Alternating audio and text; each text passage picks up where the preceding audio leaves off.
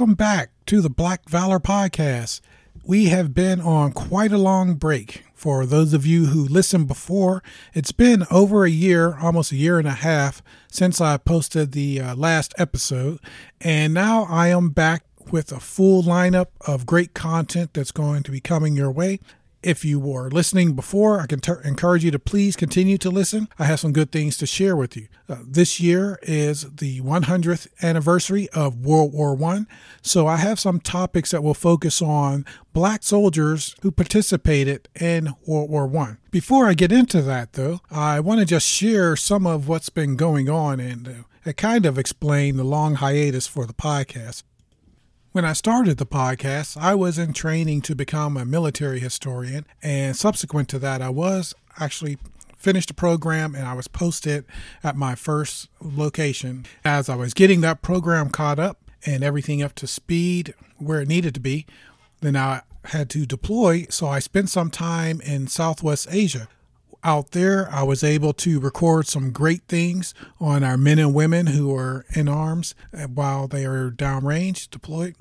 That was a great experience, but also meant that when I came back, there was still work piling up. Shortly after I returned from that deployment, I had another great opportunity to move to a new unit. That unit has been around for a long time, but they've never had a historian before. And so I'm now in the process of getting that program up to speed, and I'll have quite a few years to catch up on. Regardless, though, I've, as I said, got a great slate of things to talk about for this podcast. They will continue to come out every two weeks. And some of my recent experiences have really encouraged me to continue on with the podcast for different reasons.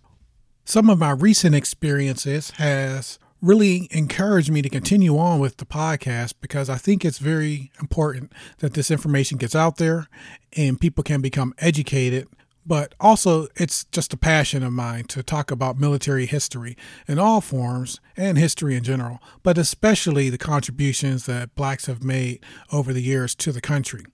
One thing I was able to participate in was a trip to the United Kingdom where I was able to um, participate in a commemoration of the 10 year dedication for a memorial to the men who served in the 305th Bomb Group. And they were stationed in Chelveston, England during the war, uh, World War II.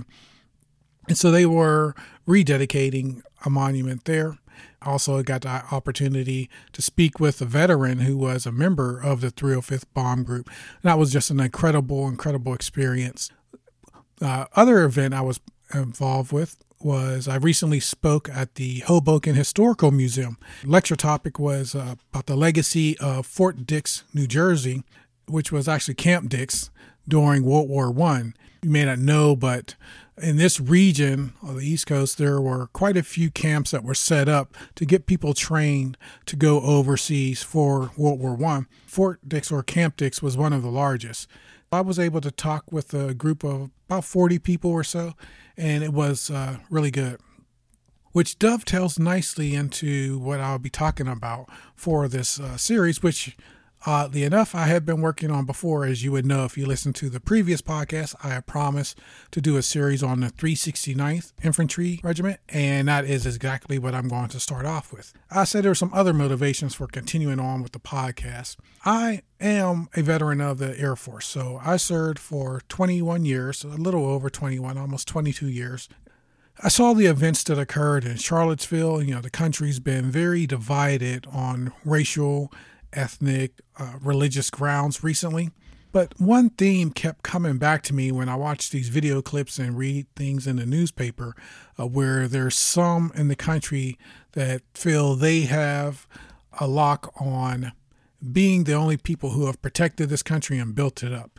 And that's just simply not true. That's why I started this podcast to highlight those individuals who are pretty much unsung heroes, those people who for whatever reason, are not covered and talked about in any of the history books. They were actively erased from the history books in many cases, where their exploits were not mentioned in official dispatches or reports. These individuals were not given awards in many cases.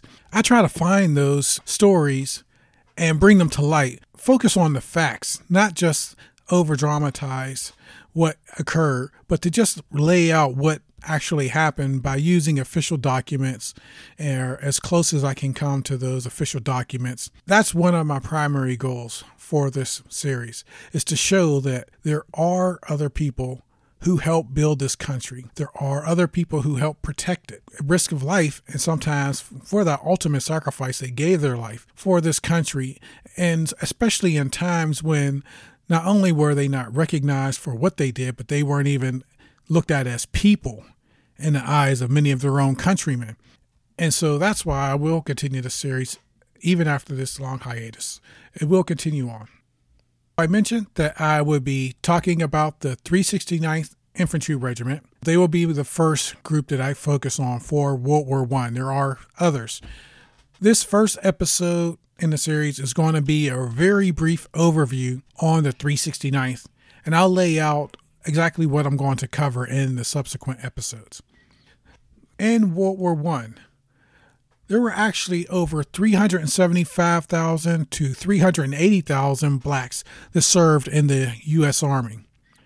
Of that number, 200,000 black soldiers were sent to Europe, and most worked in labor battalions when they first arrived, but about 42,000 saw active combat. The 369th is one of the units that actually got to see combat. They were initially formed as the 15th New York National Guard Regiment and were organized on 29 June 1916. On 25 July 1917, they were federalized. So, as a guard unit, they were then brought into the federal system and fall under federal rules and most importantly for the U.S. Army control. They were the first black unit to arrive in France when they landed at Brest, the port in France, in December of 1917. They were attached to the 93rd Division once they arrived in France. This was before General Pershing released a unit to serve under the French Army's 16th Division. The 369th served on the front lines for 191 days. That was five times more than any other American unit. Five times more. The 369th saw action at Chateau Thierry, Belleau Wood, the uh, Marne, Meuse Argonne, Champagne, and Alsace campaigns. So they got around quite a bit of land in France there. The unit suffered 1,500 casualties throughout the war, and they had the first Americans to win the Croix de Guerre. That was Corporal Henry Johnson and Private Needham Roberts, which, if you listen to episode four of the Black Valor podcast, you will actually be able to hear what I recorded on them earlier because I have already done an episode on their exploits. The 369th was also the first Allied unit to reach the Rhine. Throughout their time, the unit had several nicknames. They called themselves the Black Rattlers when they were in New York before they left overseas. But while they were over there in the fierce fighting, they got the name of the Harlem Hellfighter. So, again, that's just a brief overview on the 369th. I want you to know what I will be covering so you can be on pins and needles and eagerly listening.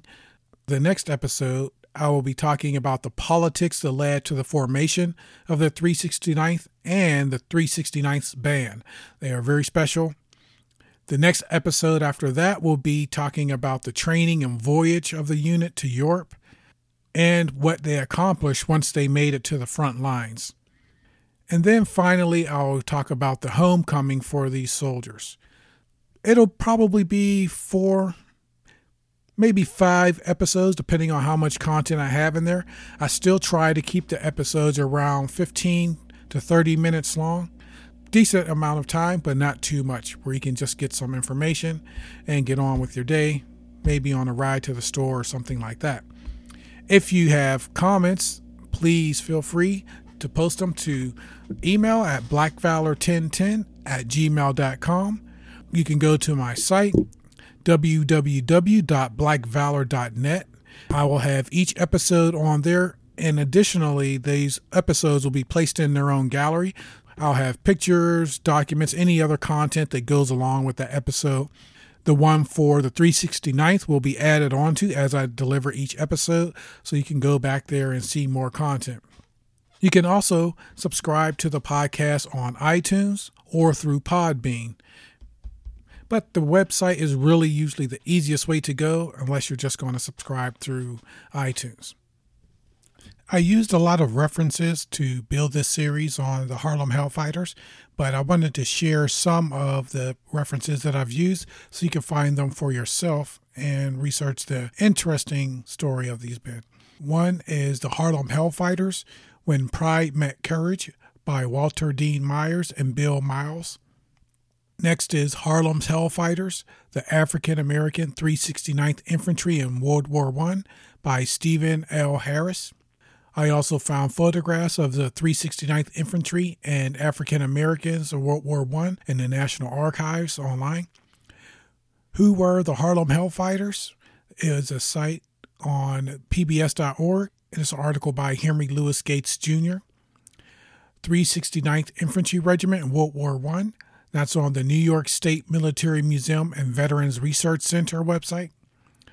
93rd Division Summary of Operations in World War on the history.army.mil site, and 369th Infantry Regiment on the World Heritage Encyclopedia at gutenberg.us. Now, that's just some of the sources I use, but if you haven't looked at this incredible unit, that's a good place to start, and there is a lot more out there.